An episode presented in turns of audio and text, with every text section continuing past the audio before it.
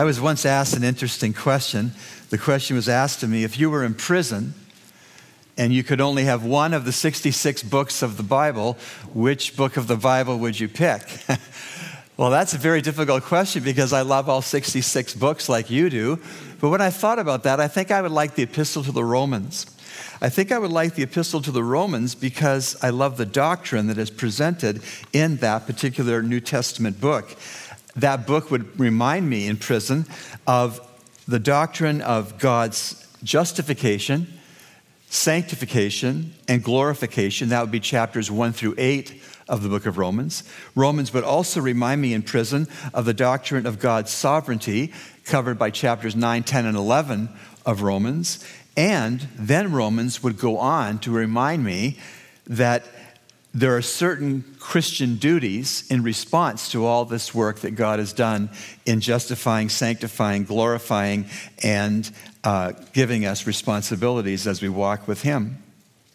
As I moved off of that question, which one book of the Bible would I choose to have with me in prison if I had to only have one?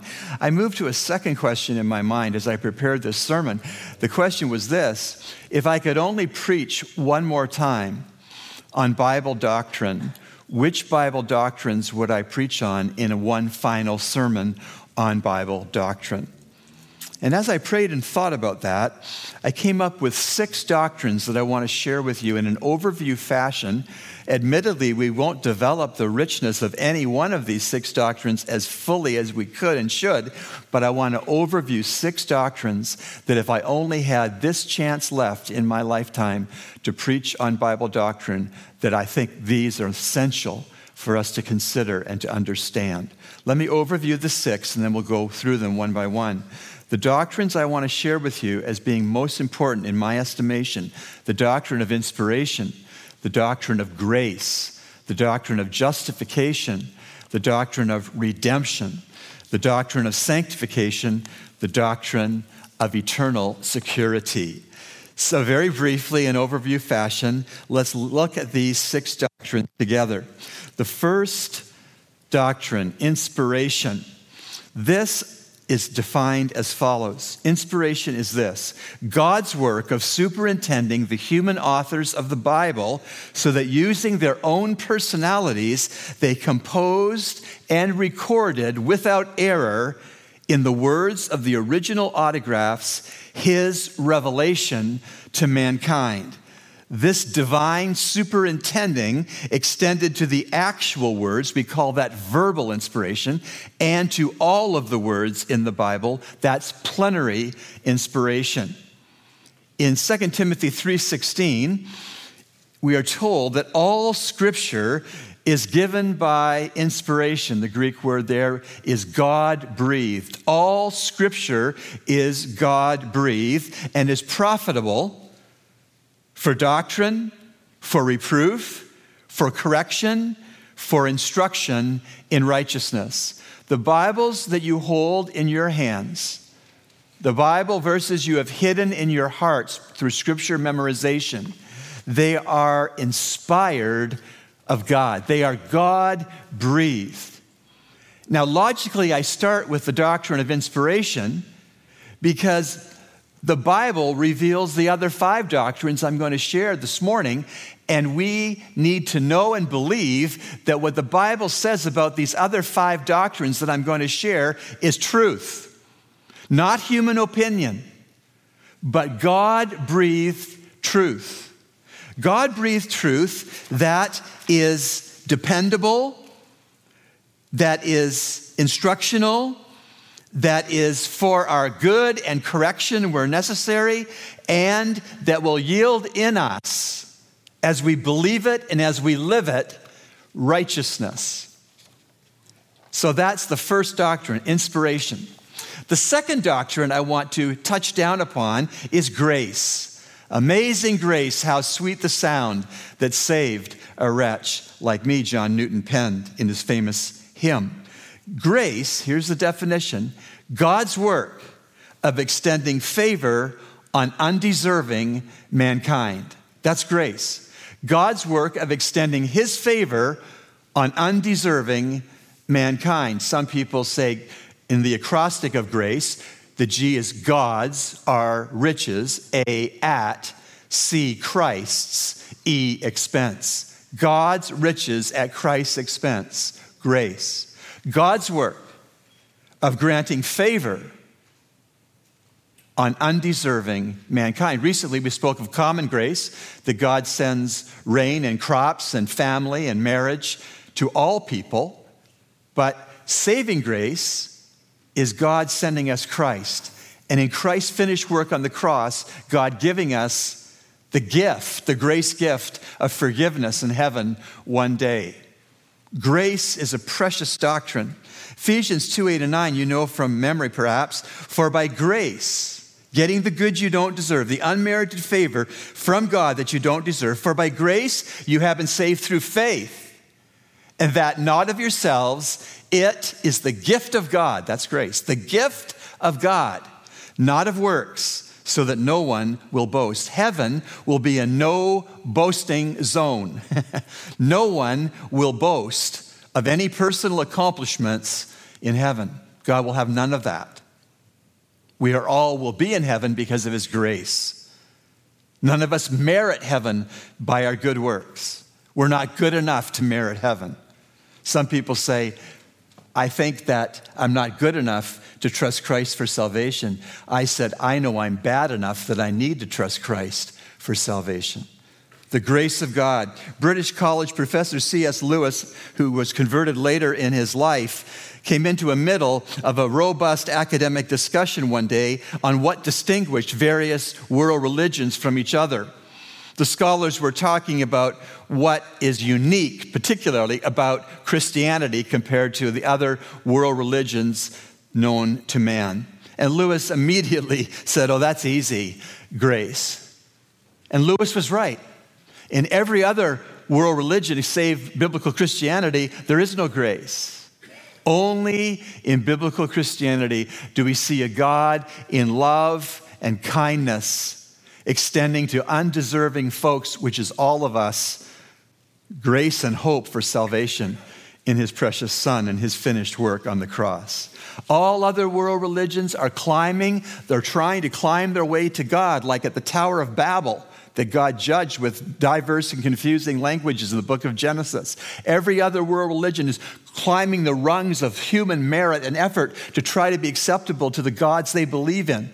It is only Christianity who says the first Christmas that God incarnate, the Lord Jesus Christ, was born of the Virgin and came to earth. God came down that ladder, as it were, to us to make it possible by grace for us to go back up the ladder carried by Christ.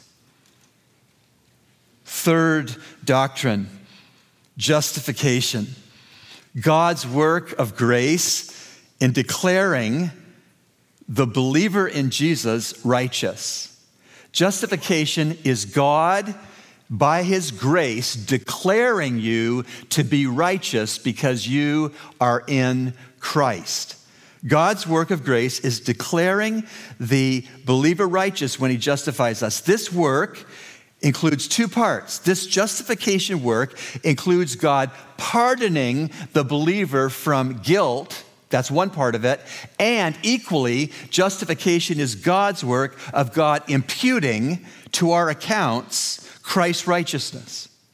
So, justification is God declaring the believer in his Son righteous by pardoning our iniquities and our sins for Jesus' sake, and by crediting, imputing to our accounts the righteousness of Christ. So, this morning, if you know the Lord as Savior, you are robed in Christ's righteousness in the mind of God the Father. And His mind is the mind that counts.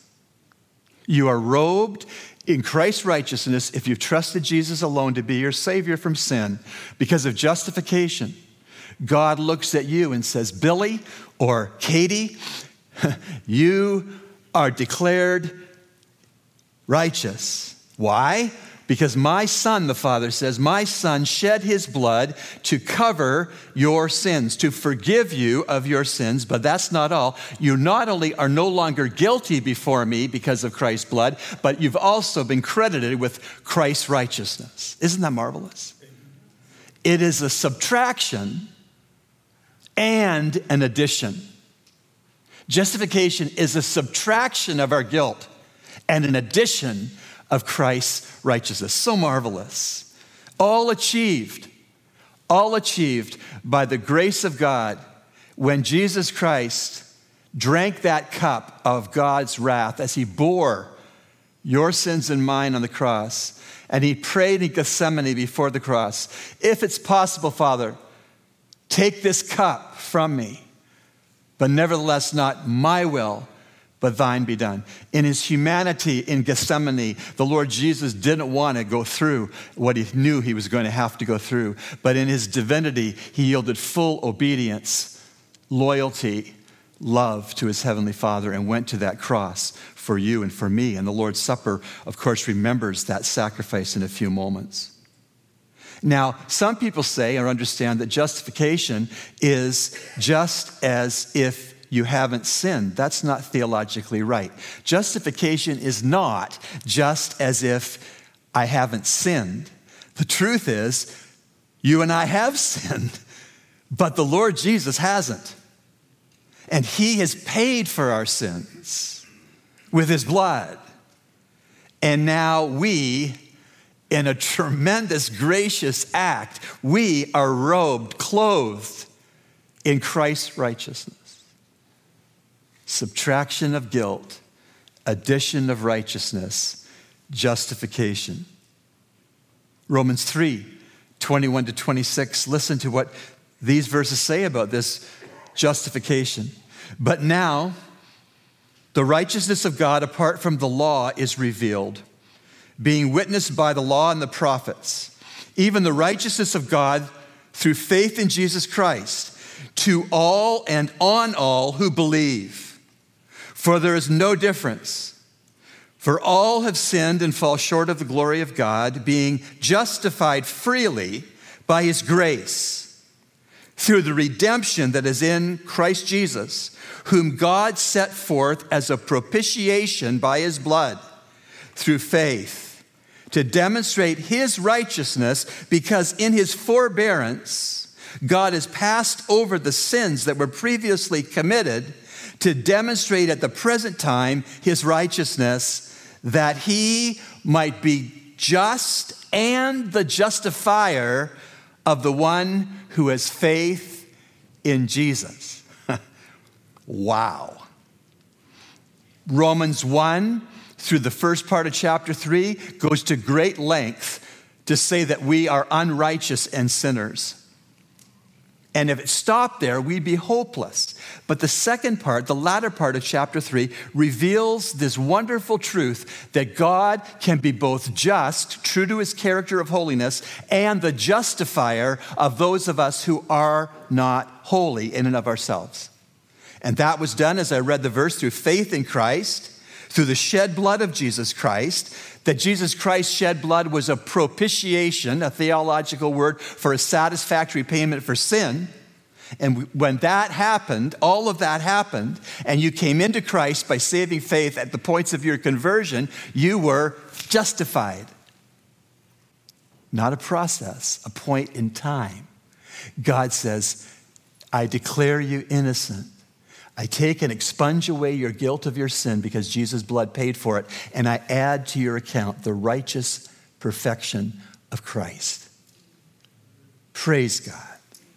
Justification. Doctrine, chapter 4. Doctrine, fourth point. Redemption. Redemption. What is redemption? We say we are redeemed, and we are if we trust the Lord to be our Savior. We're a redeemed people. What does that mean? What does it mean to be redeemed? What is this doctrine of redemption? Redemption, to define it, is God's work of forever purchasing a sinner out of the slave marketplace of sin to set that person free to do the bidding and the will of God as expressed in the character of Christ and in the Word of God. Redemption is God coming into the slave marketplace of sin and finding us, purchasing us out of the slave marketplace of sin, not with corruptible things like silver and gold, 1 Peter 1, but with the precious blood of Christ. You were on the slave block, like Gomer, the prophet Hosea's wife, in prostitution on the slave block. And God had Gomer go into the slave marketplace and redeem, purchase his own wife out of sexual slavery to bring her back into covenant relationship with him as her husband and to have a clean, forgiven way of life the rest of her days. Redemption is God coming into the slave marketplace of sin where you and I were on the slave block. When, when Satan said, do this or that, we said yes. We were slaves to sin, slaves to our flesh. But God in Christ came into that slave marketplace of sin and laid down the purchase price to free us from slavery, the precious blood of Christ. Redemption is God's work. It's a forever work of purchasing a sinner out of the slave marketplace of sin by paying the purchase price of Christ's life's blood. And that purchase price of Christ's life blood is a propitiation, as I just said a moment ago, a satisfactory payment. How do you know? How do I know that Christ's blood was a satisfactory propitiation to pay for my sin debt to holy God? Because God raised his son to life after crucifixion.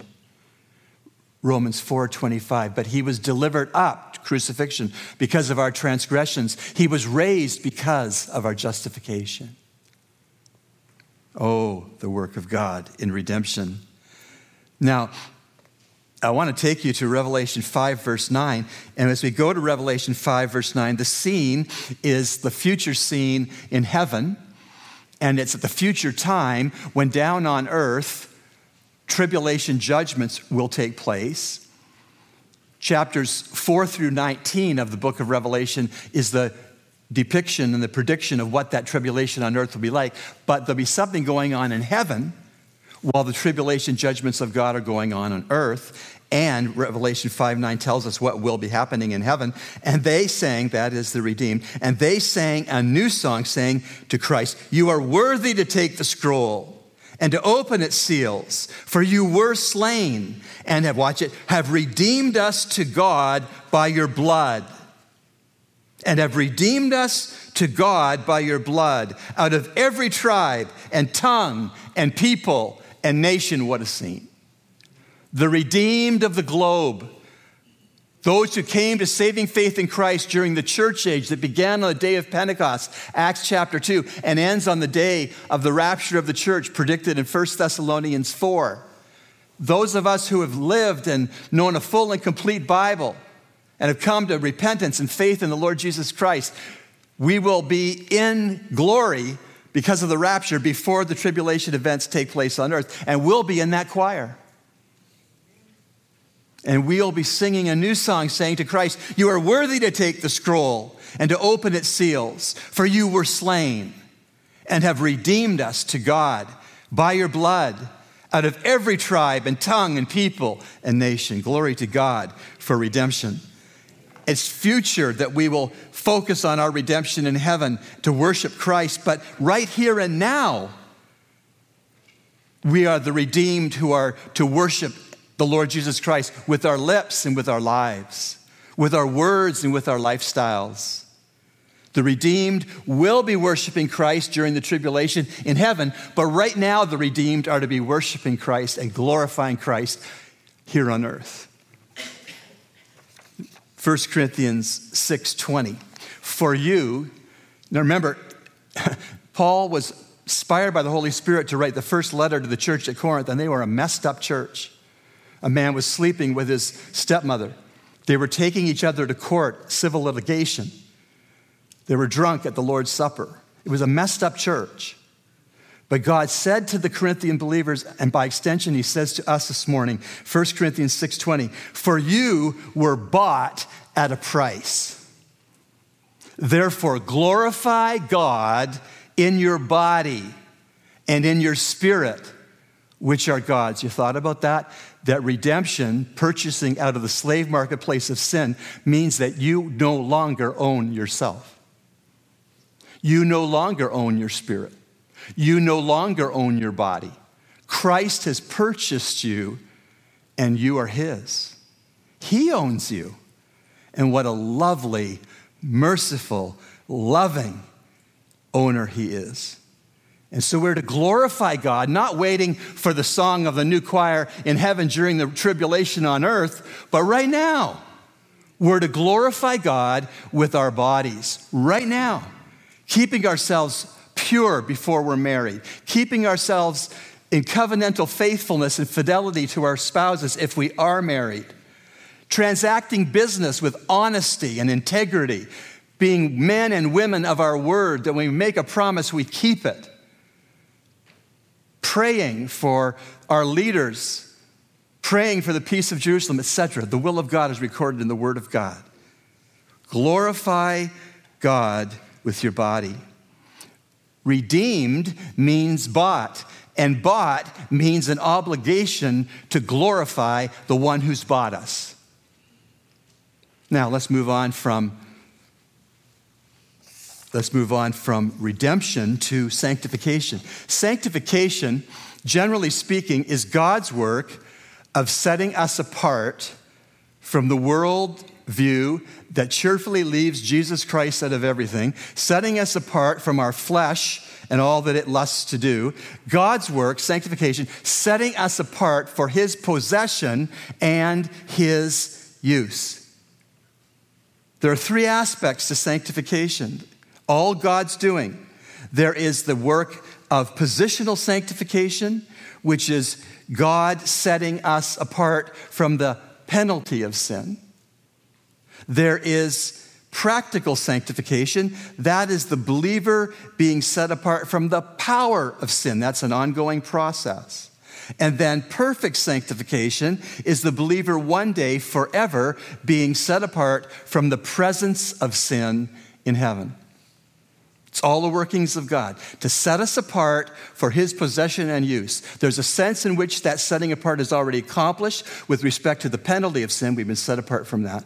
There's a sense in which that setting apart is in process, underway, still under construction, being set apart from the power of sin. And one day, there's a sense in which the sanctification work of God is future until we see Christ face to face, and then we're delivered in heaven from even the presence of sin. Let me share with you some verses. First, on, on uh, positional sanctification. This has already happened if you're saved, it's your history.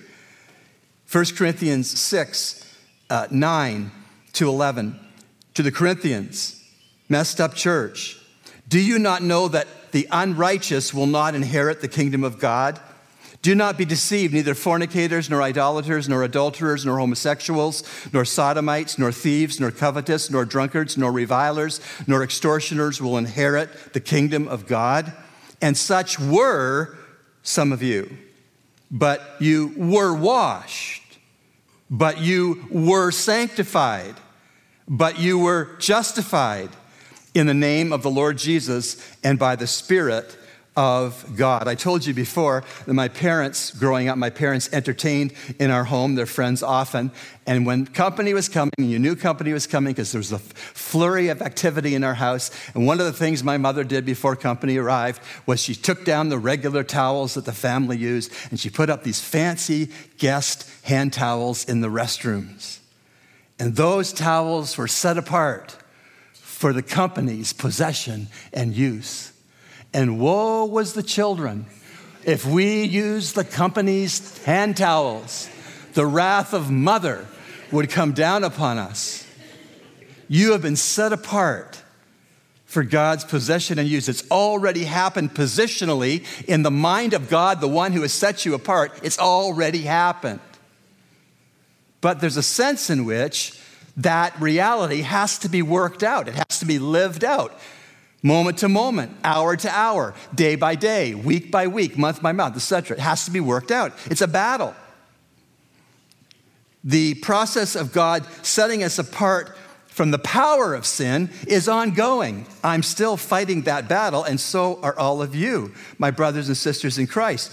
Romans 7 18 to 25. Now, some people believe that the verses I'm about to read to you were Paul before the road to Damascus, before he was converted. But that makes no sense. The argument, the, the progression of truth in Romans would be out of order because chapter 5 is justification,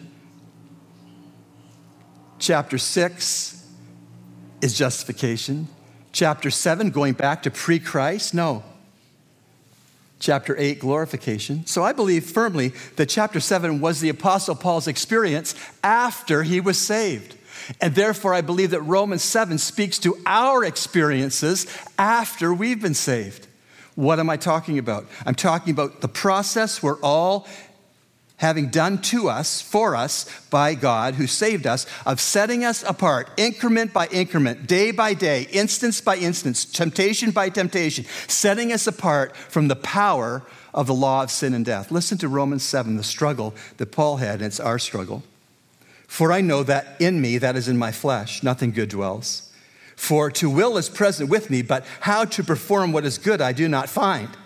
For the good that I will to do, I do not do but the evil I will not to do, that I practice.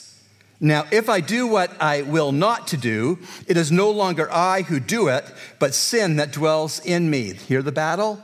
Hear the struggle, the civil war inside the Apostle Paul, verse 21. I find then a law that is evil is present within me, the one who wills to do good. For I delight in the law of God according to the inward man, but I see another law in my members, in my mind, in my hands, in my feet, in my heart, in my mouth. I see another law operating in my members, warring against the law of my mind and bringing me into captivity to the law of sin which is in my members. He's not fully sanctified in his experience yet, and neither are we. It's a battle, it's a fight. We fall down and mess up. We confess our sin, accept forgiveness from God, stand up and walk in the Spirit again until we fall down again. Hopefully, as we grow old in Christ, we fall down in sinful failure less and less. But until we see Christ and our sanctification is complete and perfect, we are going to fall down from time to time in sin. It's the battle. Positionally, we're already set apart for God's possession and use. The hand towels for the company. Positionally, that's true. But practically, I'm working that out with the Holy Spirit. And sometimes in moments, the Holy Spirit controls me and the fruit of the Spirit is exhibited in my life to God's glory. Other times, I, I recede and uh, revert to my flesh. And I'm capable of any sin, as are each of you. By the way, the moment you think you're incapable of a certain sin is probably the most dangerous place you could ever be in the Christian life. All of us are capable of any sin. All of us. Positional sanctification, already accomplished. The hand towels. Practical sanctification, ongoing, a battle. The power of sin is still battling with the Holy Spirit. My father and grandfather, I've told you before, were funeral directors in Toronto, and they buried many an alcoholic. And in the funeral home, when the alcoholic's body was in the casket in the visitation room of the funeral home, my dad or granddad could have put a bottle of rum on the lid of that casket and the corpse wouldn't have moved one inch toward the rum. Why? Because he was dead. But when he was alive, his addiction was such he couldn't stay away from the bottle of rum. We have a practical, ongoing battle as to whether we're going to let the Holy Spirit set us apart for God's possession and use in our practice, in our actual living. Romans 7. Positional, done. Practical, underway. Perfect sanctification, future, yet to come. Perfect sanctification is that glorious prospect that one day the believer in Christ will forever be set apart from the presence of sin in heaven. Aren't you looking forward to that? Oh man. 1 John 3 2. Beloved, believers, beloved, we are now children of God, and it has not yet been revealed what we shall be. But we know that when He is revealed, Christ, we shall be like Him, for we shall see Him as He is. You are going to see the Lord Jesus Christ literally either through the rapture of the church or through your physical deaths. But whenever you do see the Lord Jesus Christ, literally, you will be completely and perfectly sanctified. No longer contending with your flesh, no longer contending with ambient surrounding pressure to sin that we all live in right now. I often think about it when I come to church in the mornings and I have this set of keys with me. And I got to sort through which key is for the deadbolt, which key is for the doorknob to the parking lot, which, which key is for the door into the general office, and which key is to the door of my office. And I often think to myself, I'm looking forward to perfect sanctification in heaven when there's no locks, no need for them, no security companies or guards, no sin, no confession of sin necessary because we won't sin, no temptations to sin and no devil anywhere in sight in heaven. I'm looking forward to that. Sanctification, God's work of setting believers in His Son apart for His possession and use, positional, practical, and perfect. Before I move off of sanctification, listen to this benediction. Now, to Him, who is able to keep you from stumbling and to present you faultless in Christ before the presence of his glory with exceeding joy. To God our Savior, who alone is wise, be glory and majesty, dominion and power, both now and forever. What a prospect. And as you leave this service to go into the muddied and sullied and dirty world that we live in, morally. You are robed in Christ's righteousness, justified, and you're being sanctified. The last doctrine, but far from the least, is eternal security. Eternal security is God's work which guarantees that the gift of salvation, once received, is forever and cannot be lost. Some say it once saved, always saved. Our church believes that that the scriptures teach that. I mean, we can't work to get our salvation, so we can't work to stay saved either. It was grace, unmerited favor toward us, that saved us, and grace keeps us safely saved as well. John 10, 27 to 30. Jesus' teachings, his words. My sheep, that's you if you're saved, my sheep hear my voice and I know them, and they follow me, and I give them eternal life, and they shall never perish, never is never. They shall never perish, neither shall anyone snatch them out of my hand. Look here, this is Christ's nail scarred hand.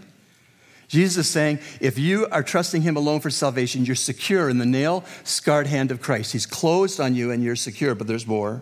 No one is able to snatch them out of my Father's hand. God the Father figuratively has another hand, figuratively, He's spirit, so He doesn't literally have a hand. But in Jesus' teaching, Jesus is telling the believer in him that you are doubly secure. You are in the grip of Christ and the grip of the Father. You have double security. No one can steal you out of that grip, not even yourself. Not even yourself. My Father who has given them to me is greater than all, and no one is able to snatch them out of my Father's hand. Maybe you look at it this way when you trusted Jesus to be your Savior, God the Father had you in His hand.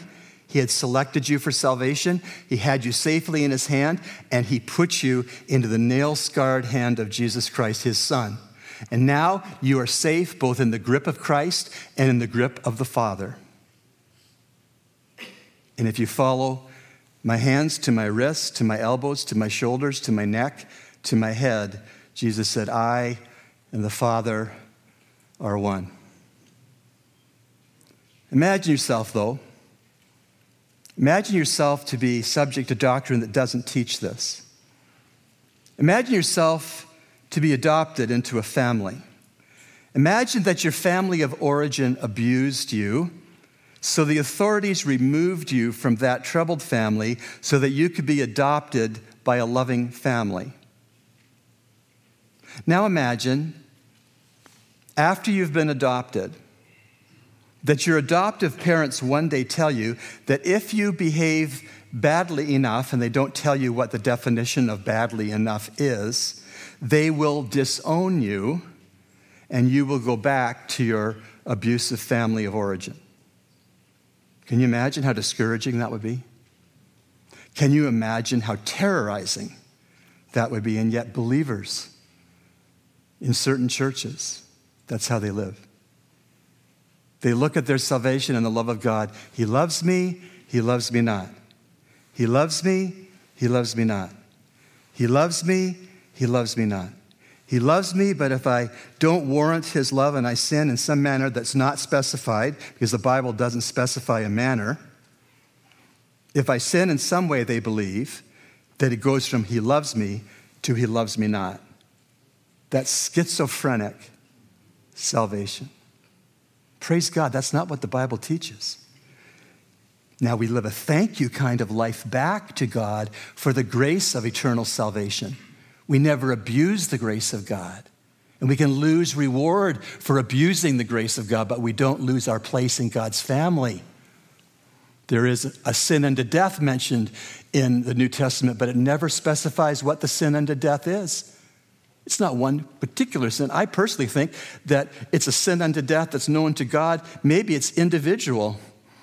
Maybe there's a certain sin in your life or mine that if we commit it, God's going to take us home through physical death. I've seen that happen. I won't go into details. Other pastorates I've had. I've seen that happen, I believe. But it's not, he loves me, he loves me not. He loves me, he loves me not. No, he loves me.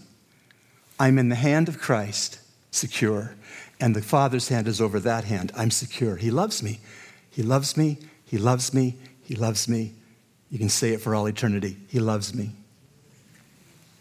He loves me. Now,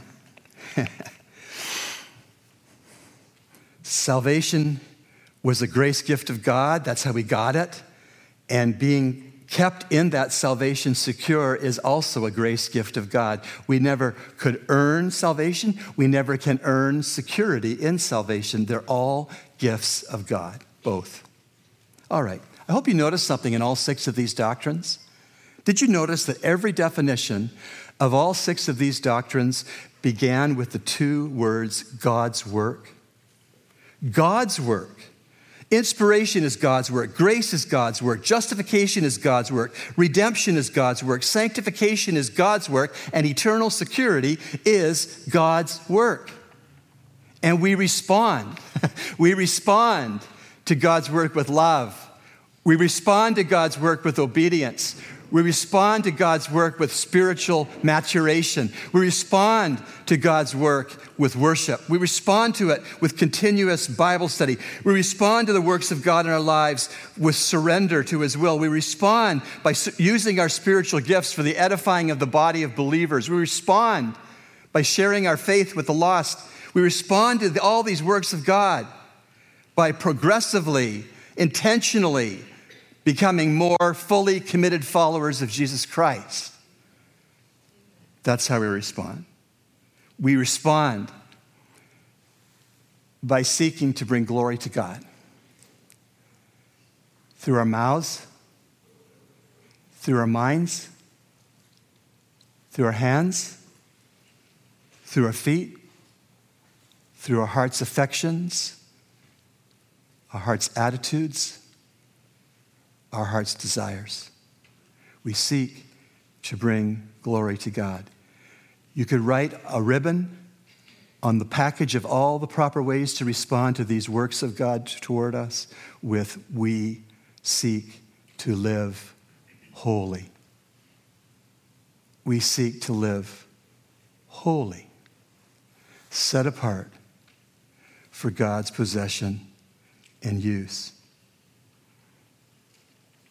as we come to this table, we're remembering how the Lord Jesus, the Holy One, bore all of our sins on himself on the cross.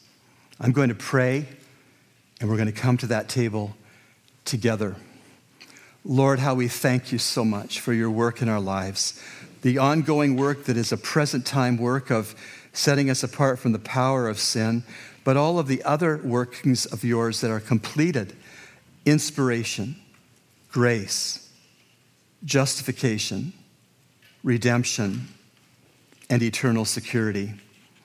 Lord, as we come now to the table, we pray that we would do so with hearts full of reciprocated love for you, hearts yielded to your will and purpose for our lives, mindful that we're no longer our own, we've been bought with a price. Therefore, we should glorify you. We pray these things in Jesus' name. Amen.